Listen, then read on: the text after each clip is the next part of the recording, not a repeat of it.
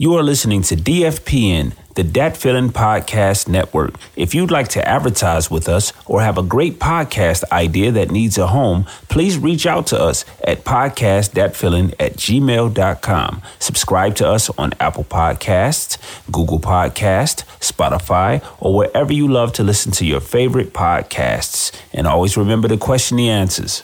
Go get it.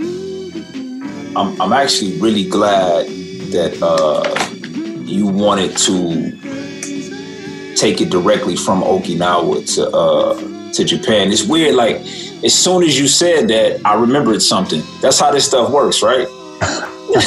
yeah, yeah. It's a little bits and we can't always see. You know, it's like we can't always see the narrative. You know, even though it's in our head, sometimes we gotta we gotta be kind of guided to certain things that we forgot about was even there. You know, that might be kind of important. Yeah, very, very, very important because the first, well, before we even get into it, man, uh, yo, you listening to uh, DFPN, the Feeling Podcast Network, man. Uh, this is the second episode of Lost in Translation. I am Mark, and my guy is Malik Abdul-Rahmaan. What is up? What is up? Welcome and thank you, thank you for uh, for, yes, for, yes. for, continuing on this journey with us. We're learning a lot as we go. So uh, hopefully, ho- ho- hopefully, hopefully, as they continue, uh, they'll continue to get better. Which things do, you know, the more you do them. Yeah. So, um, but uh, you wanted to, you wanted to. I'm gonna just let you go because I, I know you wanted to go. You wanted to start this one from leaving Okinawa, right? Yeah, yeah, yeah.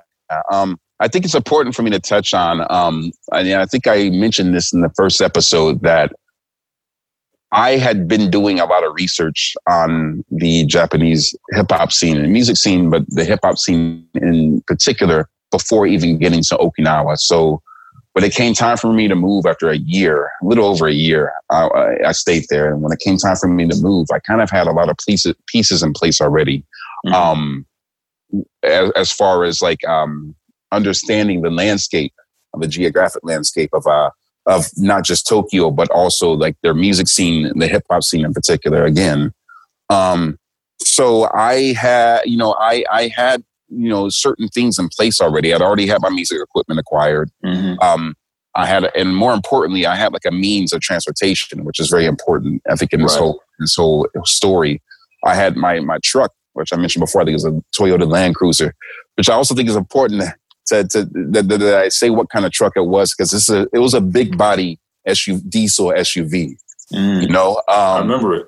Yeah, it was huge. It was huge. Mm-hmm. I don't know, man. I, w- I was parallel parking like a champion, man. Um, but you know, when it came time for me to move, about six weeks out, I packed up everything. I went and got an inspection on the truck, drained all the fluids out of it, and had it shipped on a boat up to Tokyo. So when it came time for me to get there, I, I, think my truck came about a week, week and a half after I arrived. It was that quick. Mm-hmm. Um, so my my first full weekend in Tokyo, I literally, um, I literally, uh, I, I had an SUV. You know, I had my I had my car, my truck. I go pick up the truck. Um, and then I, about a day later, decided like, okay, it's time for me to go ahead and go out and go um, into the city. And and I didn't even know how to do that, to be honest. Like I knew that the epicenter of Japanese hip hop in many, many ways is in um is in uh what do you call it? Um in Shibuya. Okay. I knew right, that right, much. right, right. Um, in particular, it's this, it's this one club called Shibuya Harlem, when that was kind of like where all of it happened. A huge club, which is like uh, the bottom floor probably holds about a thousand people. There's a upstairs area as well that holds like half of that massive spot. I'd never been there before. Um, I got directions from somebody who uh, speaks Japanese and who's who was Japanese. Um, they printed out a map for me, and I literally took this map with with me in the car and drove all the way down into the city. Mm. Drove all the way down into the city, into uh, you know, I'm coming from the west side of uh, deep, you know, deep in the west side, kind of the foothills leading up to uh, towards uh, Mount Fuji. I came all the way into the city somehow with this map and made it. You know, I made it, and and you know, I I, I go and I uh, park my car. I, I once I'm in Shibuya, I understand the whole area. I park my car. Um, I go and um, I think I found like the first. I think I said before when we were talking before that I found the first um, first dude that looked like he was in the hip hop music, man. Like he's wearing Tim's, you know, got the baggy jeans. He had an Avirex coat on. You know, I was like, that's my guy right there. And I, I go and I talk to him. I'm like, do you know the spot club Harlem? And he took me there. He took me there, mm-hmm. led me all the way there. I couldn't get inside. Actually, when I get there, there's a lot of guys who are like expats working the door. Uh-huh. You know, some of them military veterans, big body dudes, and uh, they're like, you can't come in. And I was like, what? And they're like, yeah. I was like, it's like three thousand yen to get in, which is like, uh, and that's like twenty seven bucks at the time. I was like, I got the money. And the dude's like, no, we're not, we're not allowing foreigners in. Actually, you can't. You know, you got to have like a, a you got to have, you have to be a guest of somebody um, to come inside the right, club. Right, right, right. Reason being, and I think this is definitely going to lead into some things, or, or it's going to feed into some things that we're going to touch on in this episode. But reason being was that they had had um, um, uh, at that time a recent history of military members actually showing up at the club and causing all kinds of ruckus, um, you know, fights and things like that. And so they're like, "Look, you know, we're not just letting anybody in." I ended up there's like there's a, there's a few girls that were standing uh, in line, and I started talking to them. I was like, "Hey, look, I can't get inside. You mind just sponsoring me to go inside the club?" And they said, "Okay." I said, "Look, I'll get all you and all your friends drinks. Just get me inside." And so I did that. They got me inside, and as soon as I get in, it's just like, whoa! It's like being transported into a whole another dimension. Right. Um, and I started seeing folks. Actually, the first night I went there happened to be an album release of somebody who you and I both know. Um, a kid named Sphere of Influence who was on Def oh, Jam okay. Japan. Yeah, yeah. My first ever night at Club Harlem in Shibuya, it was his album release party at Def Jam Japan. And I had been doing all this research, so I knew all these artists there. So I just started talking to these guys like, yo, you're DJ Hazime. Yo, you're Dabo. Oh, you're so and so. And all these cats are like, who is this dude? Right. like, like, who is this black dude who just showed up in the club and knows all of us and knows our works and has our albums? Mm. So that that was it. And from that point on, uh, Hazime and I had a really great friendship that kind of blossomed from that first night. And he's like, text me anytime you want to come. And I was like, I definitely will. And the next weekend and every weekend, just about every Saturday for about a good year or two after that. I was hitting him up. He put my name on the guest list and I was able to go in and I was just observing a lot and building a lot with a lot of people. And that was kind of like my introduction to like, the Japanese hip hop scene. They were, they were just intrigued with you as you were with them. One hundred percent. It was, it was you, you were, they weren't, they weren't, they definitely weren't expecting you. You, know what I mean? Um, definitely um, not. I will say this too, it, to just to, you know, to kind of prove your point. It's like, uh, um, it still is the same way. My Japanese is better through my ears than it is through me speaking. Mm-hmm. Um, and as I'm picking up more and more language skills, um, they were introduced. Like, a lot of folks that I was meeting were introducing me later on to other people in that way. Like, you know, basically like this is this guy Malik. He's American and he makes beats. Which, mind you, I told everybody he was a beat maker. I hadn't made a beat yet. Then not one that I could stand by anyway. Right, that's right, how they were, right. That's how they were introducing me. And like, and he knows all about Japanese hip hop and it was almost right. it was almost spectacle in a certain kind of a way. Mm-hmm. You know? So yeah, you know, um, me me arriving in Tokyo, the first thing I wanted to do, if you remember from the first episode, I told you I, I had a studio set up in, mm, uh, yeah. in Okinawa, and I was making money. Um, funny thing about that studio was I had no parking for people when they came by. And uh, one of the one of the rites of passage to come into my studio was that your car would get towed. oh wow! So wow. almost everybody that came through the studio, uh, shout out to everybody that came through that studio. Everybody car got towed at some point, and everybody. And it was funny because everybody thought they they had a new spot where they wouldn't get towed, but they would get towed. So. Just one they had the system beat. Yeah, and was was really funny about that is the studio was only if you walked from gate two um, mm-hmm. of of Kadena, the studio was like a ten minute walk. But to nobody, but Kadena. but nobody wanted, yeah, to Airbase Kadena, uh, to my apartment was only a ten minute walk, and nobody wanted to make the walk. That's neither. Oh wow! So so uh, and and and and the, the, the traffic was so bad that it took twenty minutes to just drive there. Yeah. Um, yeah, yeah. It, there's literally, it, it's going to sound made up, but there's literally a, a, a, traffic light leaving that base every 50 yards. There's yeah, another, I know exactly what you're talking about. I've been yeah, there a few another, times. It's, it's, it's insane. and it's, and it's always packed. But it's a so choke point. I, exactly. So so when I got to Tokyo, the first thing I wanted to do was keep the money rolling. Mm. You know, I wanted to get a, a, a studio set up in my new place, and my new place wound up being a, um. Well, the first person I met there was to Bronx. Shout out to the Bronx. Um, Bronx, yeah. A friend of mine, a friend of mine that I knew in Delaware, had gone to some sort of class with him and kept mm. up with him and told me uh, when I got to shout out to DJ Leftfield, that's the friend I'm talking about. Um, and he told me when I got to Tokyo that he had a friend out there named Bronx that was doing his thing in music and he could probably help me out. And so, mm. uh, and man, it's just wow, I cannot remember the memories that are coming back to me right now. But anyways, um, so I met him and he was the one that put me on to game as far as finding a place off base and where I should probably go, this, that, and the third. Um, and so I got linked up with a realtor and got a nice townhouse, a, uh, a nice two floor townhouse, probably about a good 20, 25 minute drive from, from the base. Uh, maybe maybe close to the 30, maybe close to the 30. Yeah, I'll say maybe about 30. Because it, it, it took it took 10, 15 minutes just to, just to get around the, um, just to get around, uh, I think it's, it's, uh, it's Fussa Station. Yeah, the, the train okay. station. It took, it took just to get from the base to Fussa Station. He had to get around Fussa Station and then still drive another 10, 15 minutes. That was like the midway point. Exactly. So, yeah. uh, so I got a, I got a nice place, and then um, and I had money from from having a studio in Okinawa, so I started uh, ordering equipment. Um, but it was some things that I couldn't get mailed to me. So um, it's gonna seem like I'm getting ahead of myself, but I'm not because I'm gonna stop myself. But I, I, I, I, couldn't have some things shipped to me. I wanted a mixer. I wanted, I want, there's particular Yamaha mixer that I wanted. Mm. And, uh, and there were these speakers that I wanted. And so uh, a young lady that I met um, drove me into Shibuya, right? Mm. Drove, drove okay. me to Shibuya to uh, Ishi, Ishibashi. Ishibashi, that's the spot right there. You know what I mean? Which is which is where I wound up meeting Yoke because he was uh, he, he was the English speaking associate, right? So uh, that's how I met him.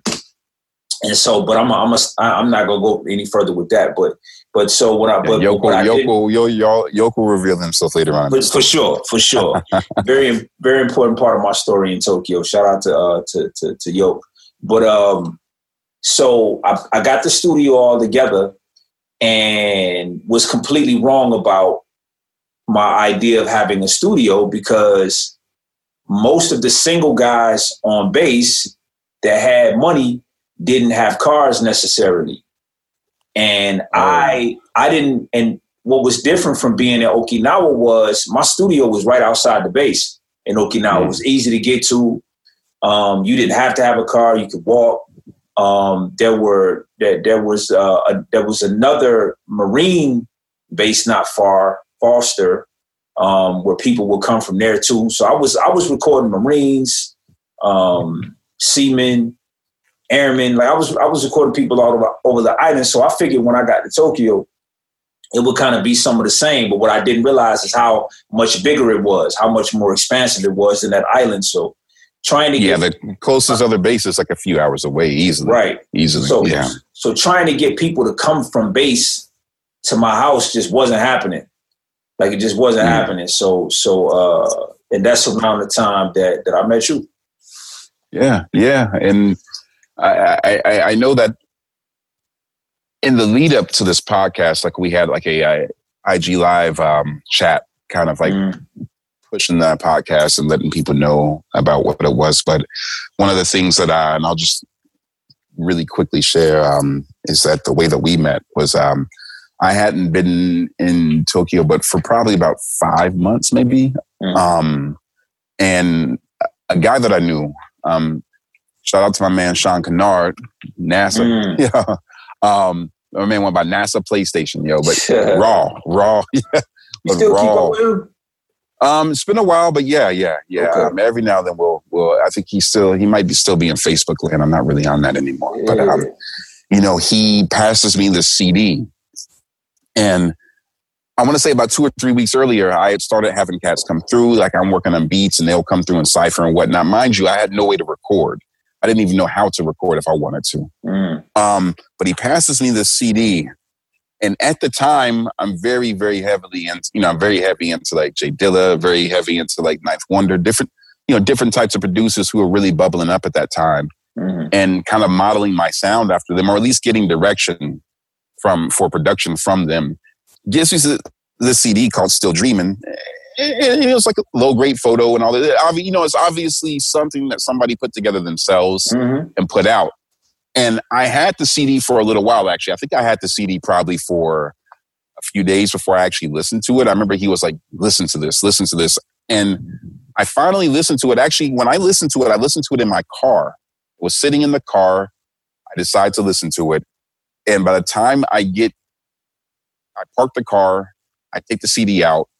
I get into my, I was in a dorm at the time. I get into my dorm room. Um, I'm calling, like, I call you, I called the number on the back. It was your number. I called the number on the back and I called you. And I remember you're like, hello? And it's like you were outside somewhere. And I can't remember exactly what I said. I just remember I was like, look, I need you to come. Are you in, like, are you in Tokyo right now? And you're like, yeah, yeah. I'm like, you're at Yokota, the base. And you're, you're like, yeah. And I was like, man, I need you to come over to my crib, like, right now like right now. Mm. And and I remember you're like, yo, I'm getting gas. Uh, yeah, I guess I can do that. I, I, I, remember in my at the time I was like, this probably sounds crazy as hell to him, but I was like, dude, this dude's got it. And um, you came through. You came into the crib, and that was it. I think we were there, like in the in, in my room, for like about three or four hours. Yeah, Just like talking about uh, music, sharing beats, uh, sharing, you know, talking about shared interests in music, all that, and it just clicked from there, man. So, so I need to take I need to take one minute to talk about something because I'm gonna wind up referencing it a little bit later. Okay. So so even before Okinawa, when I was living in Dover, Delaware, mm. I had a record label. I didn't call it a record label at that particular time because I didn't An realize. Imprint. Yeah, well, I didn't realize I didn't realize that I was an engineer, a producer, an artist, and basically running a record label, doing digital design. I didn't, I didn't, I didn't attribute all of those hats to what I was doing. But hindsight being 2020, even in Delaware, I had a crew um, mm. that I was producing and recording and the whole lot, right? Like mm. that's that's important. That's important to know. And I'm saying this because we had a conversation earlier about the group Grown Man, which we'll we'll, we'll get into a little bit later, and uh, and it really helps me to understand why and how I so quickly got myself right back in the same position with, mm. with Grown Man mm. because it was something that I was used to. It was um. it was something that I had done.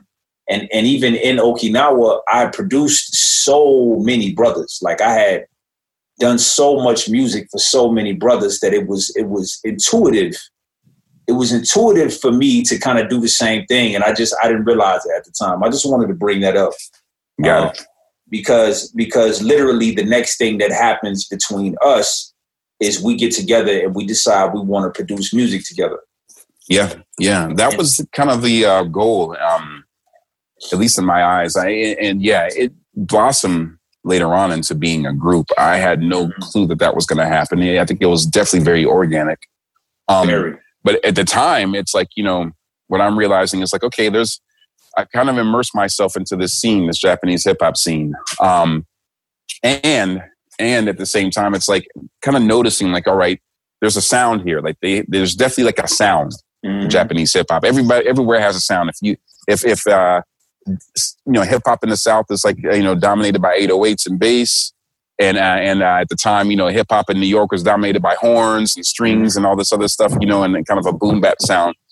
Japanese hip hop had a very similar sound too, not re- far removed from East Coast hip hop, but still very um, regimented, very regimented, very regimented. Yeah, yeah, yeah. Um, and and and and this is to be honest, it's not to knock anybody. There there was a large percentage of it that I wasn't really necessarily feeling. Again, at this time, you have you know um, hip hop at its, at its at its height in in in in the U.S. So I'm gauging this music that I'm hearing here off of that. Obviously, like I'm measuring it against that, you know. And but there was enough of it for me to be like, man, there's some of it here that's just amazing, you know. And um, my idea was like really simple. It's just to insert myself within that scene as a uh, as a hip hop producer. Um, mind you, I'm in the Air Force at the time, and my goal was to be located somewhere nearby a very thriving hip hop scene. Um, the only base in the states that was close to, as an Air Force person, that was close to New York was McGuire, and that was still like a two three hours away, I think, from New York City. Um, right. We had bases in London, but I didn't really know much about the UK hip hop scene. It wasn't really well, that thriving. Where I was in Dover was it was two and a half miles, two and a half hours away from from New York City too. Yeah, that's true. That's true. That is true. Um, and then you also have bases in Germany, but again, like mm-hmm. nowhere outside of the states had such an expansive hip hop scene as as as as Japan did. I mean, again, sure. Massive. You know, you know, it's a massive scene. Um, there's at the time, you know, Def Jam Japan is doing this huge, huge launch, and they're pushing out all these albums. You know, Dabo, uh, Sphere of Influence, Token yeah. IX and it, it, was just it was and the DJs. I mean, come on, like DJs in Japan, to be honest, like some of the best DJs in the world, if not the best. You know, um, per capita, it's just like they just have some amazing DJs and record diggers there. So it just made sense. Mm-hmm. So for me, that was my goal. That was it. The priority was to learn how to make beats. that I felt good about, right. and um, to sell those to Japanese artists, so I could that way start to cut my teeth it, so, it, totally, it totally was about cutting my teeth and totally was about the practice of being a working music producer. And that seemed like the perfect grounds to do it in. And the and, more we, the more we, the more we, the more you talk about it, the more I realize how different our trajectories would have been had we met each other. Oh, right? Oh, totally. Because, totally. Because I wasn't, I don't want to, it's not that I was not interested in Japanese hip hop. It's just that I was indifferent to it. It wasn't yeah. on my radar. Yeah. Like it just wasn't something I had even considered until you in, until you introduced it to me. When we when we got together, and the reason why I brought up Delaware, and the reason why I brought up what I was doing in Okinawa again, is because I was very much on the same trajectory. I had always yeah. I had always intended to just go back to the states when this was over. So I was just trying to continue doing what I was doing in Delaware you know, and yeah, totally. And, meeting you, meeting you, I just looked at it as a continuum of that. And you were talking about Japanese hip hop, and it was it was a curious thing to me. You know, it was it mm. was it was a curious thing to me, but I, it wasn't. Uh, you you took me to meet um, DJ Muro. I don't know if you remember this. Yeah, I, um, Club Harlem. Yeah, yeah. yeah so, um, no, no, we, I, it wasn't. It wasn't. We we we met him on the at his studio on the streets and we went that's up right, that's right. That's right. That's right. That's like right. record spot. It was like a yeah, like KODP King of Digging Productions. Uh, that's DJ Muro's crew. By the way, if folks don't know about DJ Muro, he still is M U R O. Still is to this day uh, one of my favorite DJs. Period in the world. One of the Dude, best in the world. But imagine, sick. imagine, imagine going to New York City, right? And um, imagine going Primo. to New York City knowing nothing about New York City hip hop. Yeah. And, and, just just completely naive. And the mm. very first Japanese hip hop figure you meet is DJ Premier. Yeah. And you don't even know who he is. Or why right? you should know who he is. Right, right, right, right, right. The significance, the significance is just not even there. Like I'm more so like wondering if he can play my CD. You, you know, I'm, I'm not even I'm not I'm not even taking in the moment like like I should have the, because the next time I saw Muro, which was years later, I did I couldn't even get to him. Yeah. Right. Like yeah. That, yeah. How, yeah. That's how that's how crazy it was because I didn't I didn't I didn't know and and, and again I will and we're, we're going to get to, to to some of whatever what our uh, specific accomplishments were, but I just want to make it clear that that uh, man we were just on two different paths. Two different know? paths, but also I, I would say um, both still very, very new to this thing, you know, very new to this place and very naive, very naive. Um, mm-hmm. But at the same time, I, I wouldn't say necessarily naive as far as like being naive and cocky about it. It was just more like kind of learning as we went, you know. Um, I, I, and and and it's kind of important for me to bring this up, and you know, just to highlight how new you were to it. I remember I gave you a stack of CDs of uh, Japanese hip hop CDs. I think mm-hmm. that I think I might have given you uh, to you on our first meeting or maybe our second meeting. I gave you like a stack of stuff. I was like, "Yo, just just bump this for a little while," mm-hmm. you brought it back. And I remember you're like, ah, I'm not really feeling a whole bunch of that, you know. Um, yeah. Like there, there, there are things that you were feeling. There's some, a lot of stuff that you weren't feeling. Yeah. And a, a big part of this is like, in, you know, um, when you don't speak the language, obviously it's like you're not understanding what's being said. Right. So for us, at least, I, I can speak for myself, and, and I think that I'm speaking for you when I say that groove and flow, like concepts like that, were very important to me when it came to like attaching myself to certain works that I was coming across there. For because sure. it's like, yo, I don't know what this guy's saying, but you know what, yo, it's duke flow. I can tell he's spitting. Um, the beat is swinging hard. It's crazy. You know, um, it, it, it, it's because the voice is an instrument. You can just tell when the MC is really riding on a track or when somebody's just like kind of like the circumstance of a track. So let you know, me, so like, let me, let me, well, let me come to their defense on that. Let me say mm-hmm. that, let me say that we, if you listen to Japanese hip hop today, which I have heard some of it recently, they've grown by leaps and bounds in terms 100%. of like the newer Japanese MCs, they get it. Like they, they, they got it. Like the, the pocket, the flow, they got it more, way more than not right? Like yeah. there's still a few yeah. regimented ones out there, but they are now the the uh, especially since the advent of using trap style beats. Like the, the people that are more regimented are the are are, are the small amount of of newer artists, and so. But at that time, I'm gonna I'm gonna go out on a limb and say a lot of them were still trying to figure it out. They were still yeah. trying to figure out how they hadn't gone through their renaissance yet. Like like they had a couple of artists I, I would say Dabo was one of them. You know what I'm saying? Well, I would say Sphere of Influence was one of them. Like, like the guys that kind of got it early, I feel like took off a lot faster. Like, yeah, well, I was going to say, able to master it early. There was, have you know, having done the research, there was an actual renaissance. Um, prior to us arriving there, there was a quote unquote renaissance, very similar to um, in America, like we kind of had the golden era hip hop renaissance. You had a very similar thing that happened in the 90s in Japan. And, um, and what ended up happening was that renaissance wasn't necessarily a commercial renaissance, but it was sonically a renaissance in hip hop because you had the Muros, the Dabos, the Zeebras, the Kate Up Shines, these different artists who will become later on heritage artists. You know, like they're the living legends now. Mm-hmm. Um, they kind of founded themselves and rooted themselves down um, as to being like, we're the ones who are carrying this banner. When we got there, it was just before, just before they were to hit their renaissance, you know, like commercially, like, okay, now we've really arrived. Right. Like our sound is now dominating pop culture in Japan.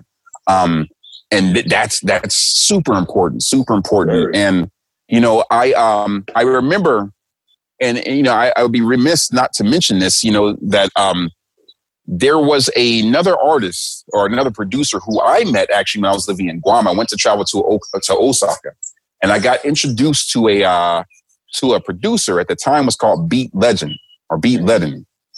Um, and he had a group that he was producing called Doberman. Mm-hmm. Um, I got a mini disc with a Xerox copy of the of, of the cover because the CD was so new it had just come out or it was just about to drop. Um, came back home with it and I was just like, man, this is wild. Actually, no, I was living in Okinawa at the time. And I was like, this is wild. Like this dude actually gets it. Mm-hmm. Um, randomly, I'm shopping inside of a uh, CD store. I think I was in Tower Records in Shibuya. Shout out to the Tower Records because they're still doing it. And that was my spot because, you know, I think what was it? The sixth floor was all yeah. hip hop. Yeah, yeah. It was yeah, all what yeah, they call black music and it, everything that you wanted you can get it there. Soul, mm-hmm. you know, rare soul reissues, jazz For stuff, sure. uh, sure. any hip hop, Japanese or American. I happen to be strolling through there, and Doberman has another album that came out called Mega City Five, double mm-hmm. CD. And I remember I gave it to you, and mm-hmm. we both like look at each other after when we're playing it. You're like, "Yo, who is this dude?" and that that was that was for me. That was when it was like, at least for me, that was when it was like green light, go. Okay, we found our bar now we got to mm-hmm. talk what this guy is doing here. For sure. If we actually want to get noticed and recognized. So yeah, yeah. Because, because before that, before that, I was on my American superiority complex. Yeah, and, and, and, real quick before we get into that, actually, mm-hmm. real, I'm sorry about that because we did talk about talking no, no, about no, this. Um, Beat Legend actually ended up uh, changing his name at that point to Bach Logic. Gotcha. So I knew the group. Oh, I I knew the group. When I went mm-hmm. to go mm-hmm. look at the credits, it all said Bach Logic, and I was like, Bach Logic. It's not this that other dude, but the beat sounded the same, and I realized that he had changed his name. You know, it, you know his Sonic ID. You know, it was, it was the same. It was like, yo, it's that dude. You know, mm-hmm. so Okay, great. I just had to put that in there real quick. nah, you good. I need to. I need to. If you talk to Sean, I need to know how Sean got his hand on my CD. I I, I don't know how he would have gotten story. it. I, I yeah. just I don't know. I, it would now. It was being sold at every BX and PX on Okinawa. It was.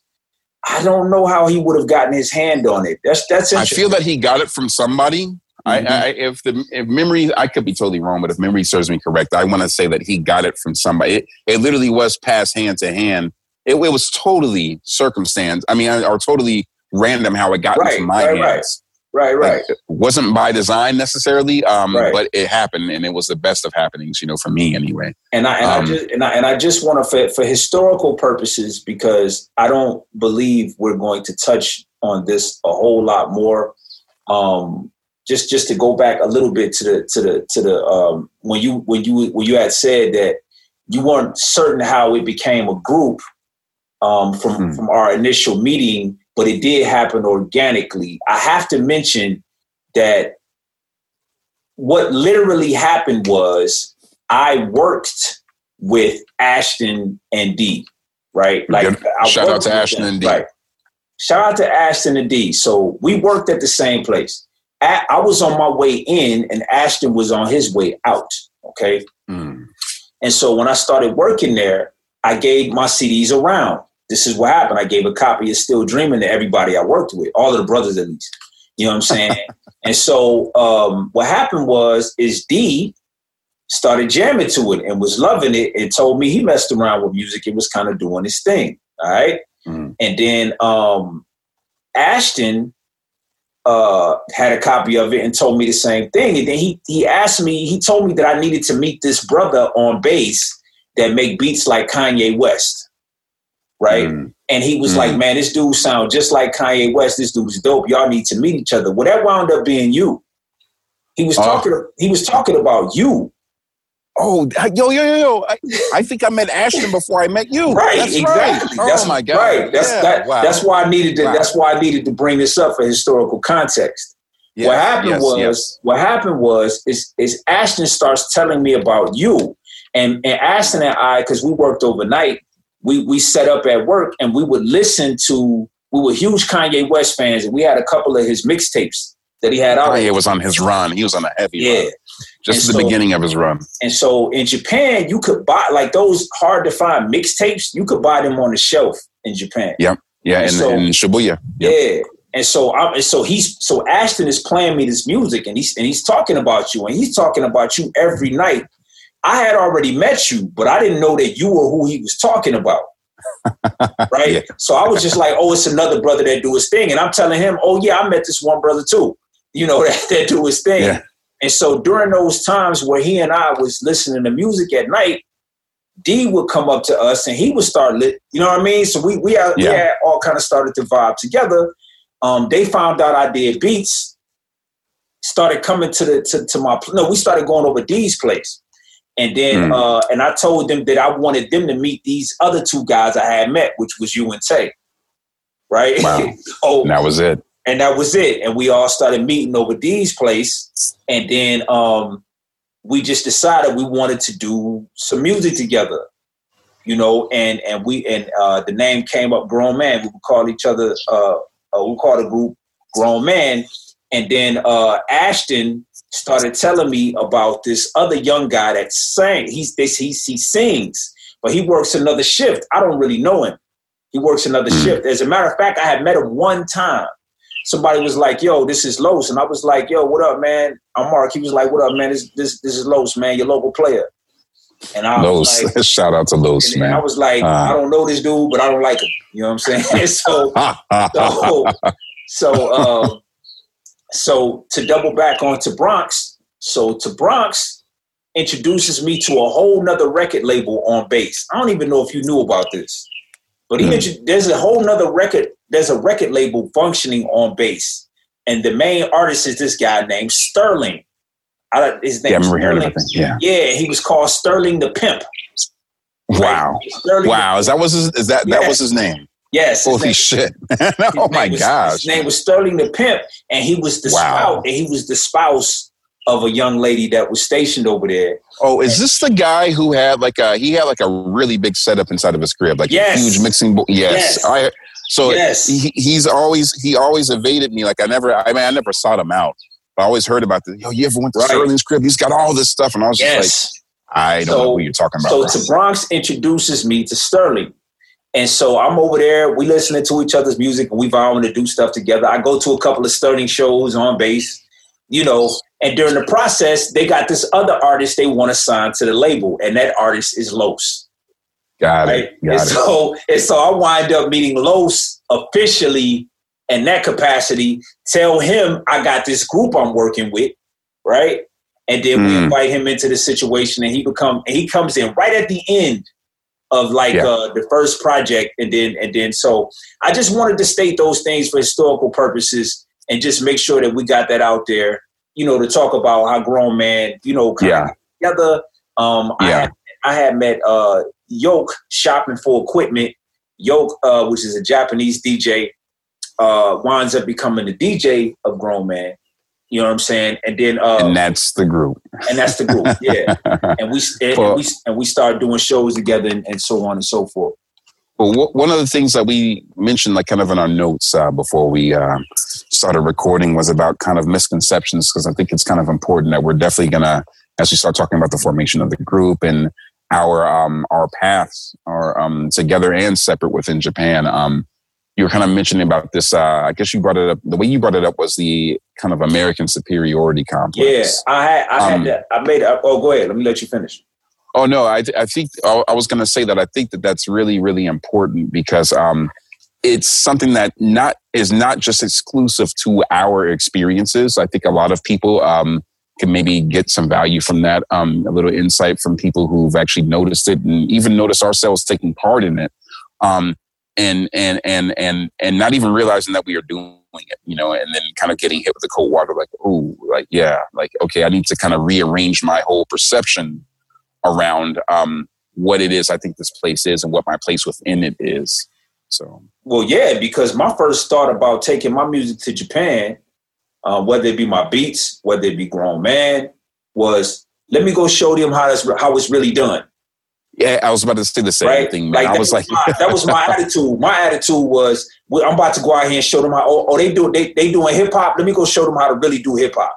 Let me go show exactly. them. Let me go show them uh, something that they don't understand already. And I took the fact like they have a very uh, kind culture. Like like um, they're all taught to be amb- very good ambassadors of their culture. Even the gangsters, like this is crazy. Mm. You can meet the most gangster people, yakuza, yeah. like, like hot, top high members, and these, yeah. these these people put their hands on people for a living. You understand? Yeah. And, and you will meet them, and you will meet them, and they will greet you in the kindest way like the kindest way. If you're in a capacity where you can get drinks, they'll offer you drinks. Everybody in that culture are excellent ambassadors of their culture. Okay. Yeah, exactly. And, and, and so and so I took that as weakness. My my my my. I I didn't know that that's what I was doing at the time, but I thought that they were showing me that kind of respect because I was American, because I was black, because he was the man.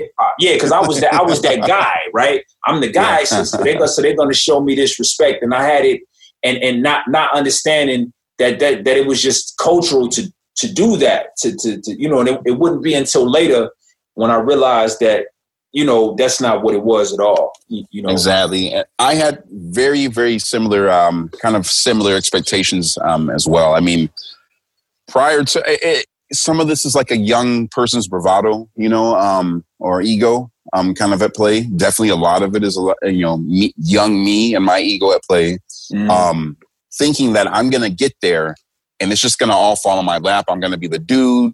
It's gonna be this whole other world, you know, um, where I'm like gonna be running shit, you know, right, um, right, just, right. just to just to put it bluntly. Um, and it took me getting there, actually, um, to understand that number one, that was not gonna happen.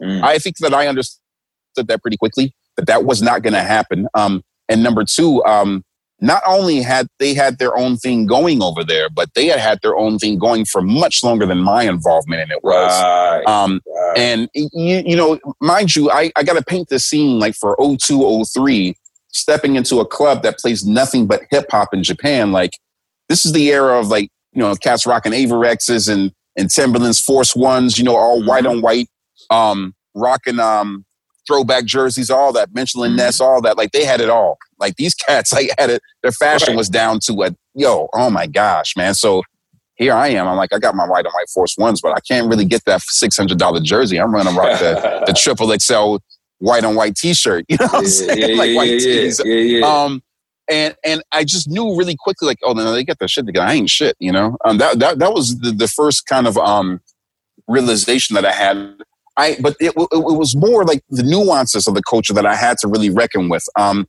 like you said, um, very excellent ambassadors to the culture. Um, I, I, I don't want. I hate using like cliche terms like and, or generalizations even like you know this, this, you know dealing with people who say for example will give me the shirt off of their back but it's a very giving place oh yeah um what sure. i did not understand was that like just like in you know anybody in an ambassadorial role is that you're creating the best welcome that you can for somebody. You're putting your best foot forward. Does not mean that you're going to afford people that all the time. Right. Um, and I think it's important for Americans to get that, especially like kind of moving away from the music for a second and just kind of um, stating that. And, and, and I'm going to run on for a second, but I think it's important to kind of put this uh, little tidbit in there. Very early on in my time there, I had a, and this is a CD era instead of taking my truck into Shibuya, I or I went to Harajuku. Or not, no, no, no, no. I went to um, where did I go? I, I went to Akihabara, Akihabara, mm-hmm. Electric Town. Well, you know, it's an area in Tokyo. If you haven't been, it, it's all kinds of used gear and electronic shops everywhere. You know, and so I went there to go digging for some gear. Um, I had a book of 200 CDs, and these are all like current hip hop CDs. This is what I was listening to. I had my Walkman, all that, man. And um, uh-huh. And I had within that CD book a mini disc drive as well with headphones. Now on the trains in Shibuya or in, in, in Japan, there are spaces like above where you sit to like a little rack to put your stuff. And so I get off the train when I get back to where I'm living at, where we're living at, and I left my CD book, all the CDs on the train, and I dude, I was panicked. By the time I get back to the base, I'm like, oh shit, I left everything on the train. It's gone. You know, I spent, you know, and this is like well over a thousand dollars worth of CDs, you know, like, so I'm like, oh my God, you know, I've got all this, you know, just, just, just gone. Um, somebody on base is like, you should call the train, like the station master. I call the station master that night. He's like, the train's going to come back around from going all the way across Tokyo back um, to uh, to uh, he told me that that train car that train car was going to switch to a different line. It wouldn't be back. This is like a ten or eleven in the morning. He's like, it won't be back until eight or nine o'clock at night. I can't remember the time, but he's like, be here during that time. And so I'm like, okay, all right, all right I guess it's worth a check. Um, I actually missed going there. I, I, I just didn't forget about it, but I was like, uh, in my mind, I'm like, it's not going to be there, whatever. I don't even know why he asked me to come all the way back. I get a call from him saying to come to the train. He had actually stepped in the train and my CD book was still there. It was still there. Mm. Nobody had touched it. So you're coming from America, inserting yourself into a culture where things like that happen. Right, exactly. And and not necessarily willfully wanting to be malicious or wanting to be manipulative of it, but when you're not used to that level of kindness and generosity, um, you kind of start to take a lot of it for granted. You know, sure. um, take it all at face value and like, you know, this is just how it's going to be. Um, and it's a very quick route to getting your name kind of sullied over there because it's like. You, Go ahead. you you brought up a very good point that I, I didn't consider. You know, mm-hmm. by the time I got to Tokyo, I was still fairly new in what I was doing. I mean, I had been doing it for a few years, but I was intersecting with people that had full blown careers already. Yeah. Yeah. You know, they they had way more experience in what I was what I thought I was gonna I thought I was gonna show them a thing or two. Right. Yeah. But these are but but but these but these are people like you stated that had way more invested in the culture of hip hop than I did at that particular time. You know, I mm. hadn't I hadn't considered that before. That's a very that's that's that's that's good. Like that's good. Yeah. That's true because I'm trying to pass beats to people that had multiple albums out already. Mm, you know, exactly. That were making a living off of it, and I was new to even selling beats to begin with. You know, oh, 100, you know, yeah, and hadn't yeah, even yeah. hadn't even until I got there had had never even been in a real studio. But, I mean, I, but, yeah. I, but, I'm, but I'm walking around with this. with this yeah, my first my first my first experiences. Yeah, my first experiences of ever going to a studio, ever getting my you know my first ever check from music. Yeah. It was all done there. I got so many lessons. I didn't know about royalties. Yeah, all this stuff. You know, I didn't know because their their business was so locked on tight and still is. You know, so uh-huh. I um I just didn't know. Again, it's because of the fact that here I am thinking that you know I, I, I, in hindsight, it's like, is it because I'm black and I'm from America? Like, okay, all right, I must know better because this is my culture, you know. Um, right. you know, when I would, when I, when I, the times, the very few times I would go back home, or even on, on the base, and I would talk to other Americans, like, yeah, I'm trying to really work with Japanese artists, you know. Um, they would scoff at it, they would, they would laugh right. at it, and, and if I was in a position to play music, then they would be like, they would be made believers. They'd be like, oh, Oh, but you know, crazy. some of them were so aware. Some of some some of the, the the Japanese people that we encountered were so aware that they would ask us, "Why you why you want to do this?" Yeah, you know, why, yeah. Why? Like why? How come? And and to be in all in all honesty, I took offense to it. I took offense. I remember that. Question, I remember that. You know, um, which was the first wrong thing I did. But it, mm-hmm. it, it seems so blatant and forward and and and just in disregard for you know what I wanted to do. I was like, I'm I'm doing it because I should be. This is where I'm at. I make dope beats. Y'all should just rock with me just because you should. Yeah, yeah. And they, I would also say they, they can smell the superiority uh, complex on me. Like they can smell it. So they're they're asking me, well, why are you here? Why don't you? You know, Japanese people are at, at least at that particular time, the people we were encountering in in the early 2000s were not people that were born into the culture they were yeah. people that that came into the culture maybe as teens or something like that, you know, um, or yeah. or some of them some of them came to America, got the culture, and took it back. You know, so yeah, on and so There's a lot of that too. Yeah. Now, what you would see there are people that are born that were born into the culture, right? So, like, they, they have a completely different uh, vantage point. So, the reason there's a reason why people kept asking me why I wanted to do it there. It's because I guess in terms of their lifetime, it was still kind of fresh. You know, yes. you know, yeah. uh, you know they they knew each other growing up in school, and they know that that's not what they were on. You know, you know when they were. Yeah, it, it, was still it was still enough of a subculture at that time um, to like not be necessarily household. You know, like it is now. Yeah. Um, it, it's also like you know and you know, kind of like the idea, you know, like I said, I was just talking about really the, you know, the idea of me, like, you know, it, it, looking back at it now, like, I, I never would have thought like, okay, all right, yeah, this is going to be like, or the significance of me getting my first ever checks from there would be, um, or, or having my first ever studio experiences or first time ever really having somebody, um, outside of the, our group, uh, recording on my music. I never knew or really understood how much of an impact that would have on my life. Right. But I'll also say that my first like um experiences of rejection of actually like making tracks mm. and, and then having them rejected. I remember the first time I ever you showed me how to actually um get my beats into a CD. Oh wow. Um you showed me how to get my beats into a CD. I made my first ever beat CD, first ever beat tape, you know, mm. and uh and and I take the uh I take the uh the the, the CD with me to Harlem. I'm proud at this point because it's been about eight months to a year that I've been going there, and now finally, like I have a CD of, of beats to start uh passing to people. A couple of them did actually get chosen for projects, but I had probably like 20 beats on there, man, and they all got passed over. Mm. And you know, you know, I was getting, uh, you know, a few weeks were passing. I was still going to Club Harlem, and um, I was asking folks. I was like, "Yo, check out the CD." Yeah, yeah, it was cool. It was cool. Like, all right, yeah. What, what was the other stuff? I'd be like, "What?" You know, and, and, and that rubbed me wrong and, and, and for for a while i had to like really get over myself. Like who are these cats to tell me that they're not going to take any of my beats? Like are you fucking serious you know? Um but it taught me a lot. That experience taught me a lot about being a producer. It taught me a lot about okay, all right, I can come up with ideas and come up with tracks, but not every track is like meant to be in a certain project. Like these cats are actually putting together something right here. I can't just go and insert this track into there or what I think might be good for them because of the fact that it's going to offset the balance of their entire project.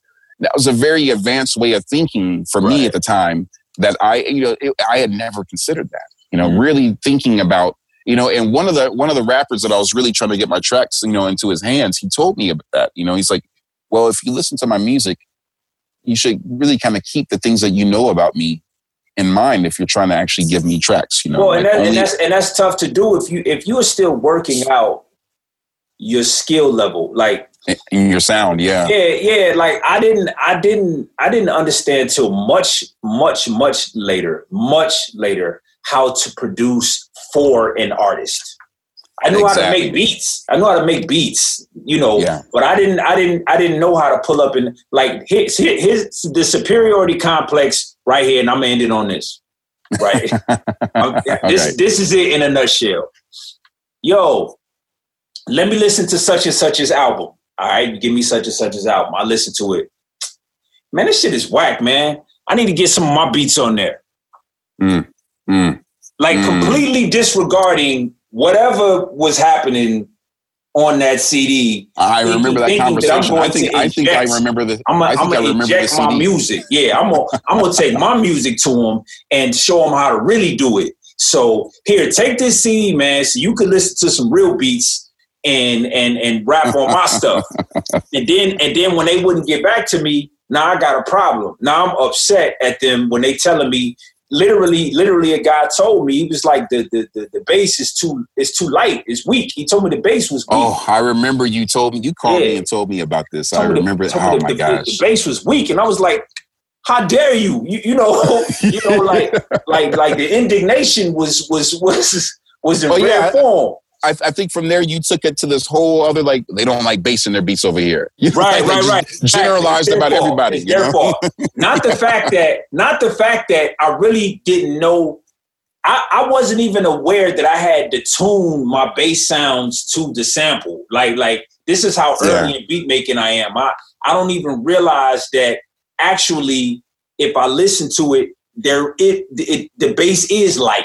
Like it's not. Yeah. It, it really is like so. So that's that's what I mean. And, and so uh, it will be it will be Zeebras some years later that would sit down with me. I, am gonna tell it on another episode how he actually wrote out beat making for me on a white piece of paper. It was hilarious. But uh, but word, word, word. What we did have was a lot of raw talent, man. I, I think we should probably yeah. end it there. You know what I'm saying? Yeah. But, yeah, I would say definitely, uh, at least for my my side to end things, you know, I, I, would say that that raw talent and the space that we happen to be in at that time, um, they both kind of came together for to be what I look at now as being a very, very good and ample uh, training training ground for us. Mm. You know, because um, mind you, this this is this is almost a decade before we would be back in the states, kind of cutting mm-hmm. our teeth here. Um, but it, it, was a very, very good training ground, a, a, place, a good place for us to be disappointed, a good place for us to have our kind of breakthroughs and successes, um, all that, man. But I definitely, and you know, our breakthroughs and successes, I definitely want to start to talk about that. Hopefully, yeah. in the next episode, we'll get we'll get into that. You know, for so. sure. I'm just, I'm, I'm, I'm really happy. Uh, uh, you know, bear with me because you know, part of my selfish reasons for wanting to do this was to document things and to have them yeah. officially documented. So yeah. so uh, I promise moving forward, I'm gonna dig more into what we actually did. Right, right, right. Me, I, am not. Trust me, y'all. Like it's coming. It's coming. You know. But I just I wanted to make sure that I made certain acknowledgments and that I document what in the world was happening at that particular time. As I move forward, I will definitely uh, spend more time talking about my time working with Japanese artists and my experiences and uh, you know, because there's a lot there. But I just wanted to get yeah. that stuff out of the way. Yeah, yeah. I think I think that's a great uh, foundation that's been laid. Um, looking forward to. Um, I think that that's also going to be interesting because our paths are going to start to kind of diverge at that mm-hmm. point. Mm-hmm. Um, and you're going to go on a you're we're going to go on very similar paths, but in very and and and in the same geographic location, but very differing paths as well. Mm-hmm. Because you're going to go on to work with a whole cast of characters. And in a lot of ways, you had you had more success working in Japanese hip hop than I did. you were working on bigger projects than I was. Right. I, I would. I, I, would. I would say that. I would also say that it wasn't. It, it definitely wasn't by design. Yeah. No. No. No. not I mean, all. Yeah. Not that's just all. what I. That's just kind of what I what I backed into because in order to get into the circles you were in, it took how you how you said you met DJ Hazime and how you went to Harlem yeah. first and you did all of those things. That is the path of someone that will be accepted into that community of, for lack of better words, quote unquote, real hip hop. You know, at that particular yeah. time, they just didn't know me. Just exactly, you know, exactly. And, and, and my my introduction was just a completely different way. Now, I now we wound up knowing the same people. You know, mm-hmm. I, I wound up crossing paths with these people, but it was harder for me to go back mm. than it was for mm. you to, for you to move forward. For for me to go back and for me to deal with those people and for them to know I worked with the artists that I worked with, it was it seemed out of sequence. I guess is what I'm trying to say. Like it, it was it yeah. was like it, to them it might have felt like I didn't pay dues or something like that. But again, but I but I'm I'm getting ahead of myself. You know what I'm saying? I just wanted to make sure that that uh that I got those things out there. Where where so what we got coming up in the next episode? The next episode is the is is hmm. I want to make sure it's chronological now. So I would I I would say producing Japanese hip hop. Yeah. Yeah. Yeah. Producing Japanese hip hop would be would be next because because my because that's those will be very different stories. Just oh yeah, out, just starting out. Yep, Produce, producing oh, yeah. Japanese hip hop. Awesome. That's I'm, I'm looking forward to it. I I think we both um and you still you have like a lot of stories that I don't really um that I don't really um you know haven't really heard. I know that I have some that you sure. haven't heard either, but I'm also interested to relearn again like how it was that you fell within the, or fell into the circles that you right. fell into and kind of like explaining out how I got into the circles that I, um, you know, that I got into. And, you know, each of these circles had their own cast of characters, and sure. different opportunities 100%. And that we kind of pursued. So, so, yeah, yeah, awesome, awesome. Looking forward to it, man. Yes, sir. Well, y'all uh, make sure you subscribe, man. Wherever you get, wherever you listen to your podcast, um, you can just look up that feeling podcast, D A T F E E L I N uh, podcast if you if you can't remember anything else, and you will you will find our podcast there, lost in translation. Again, I'm Mark, and I'm Malik Abdul-Rahmaan. Hey, we'll see y'all next time. Peace.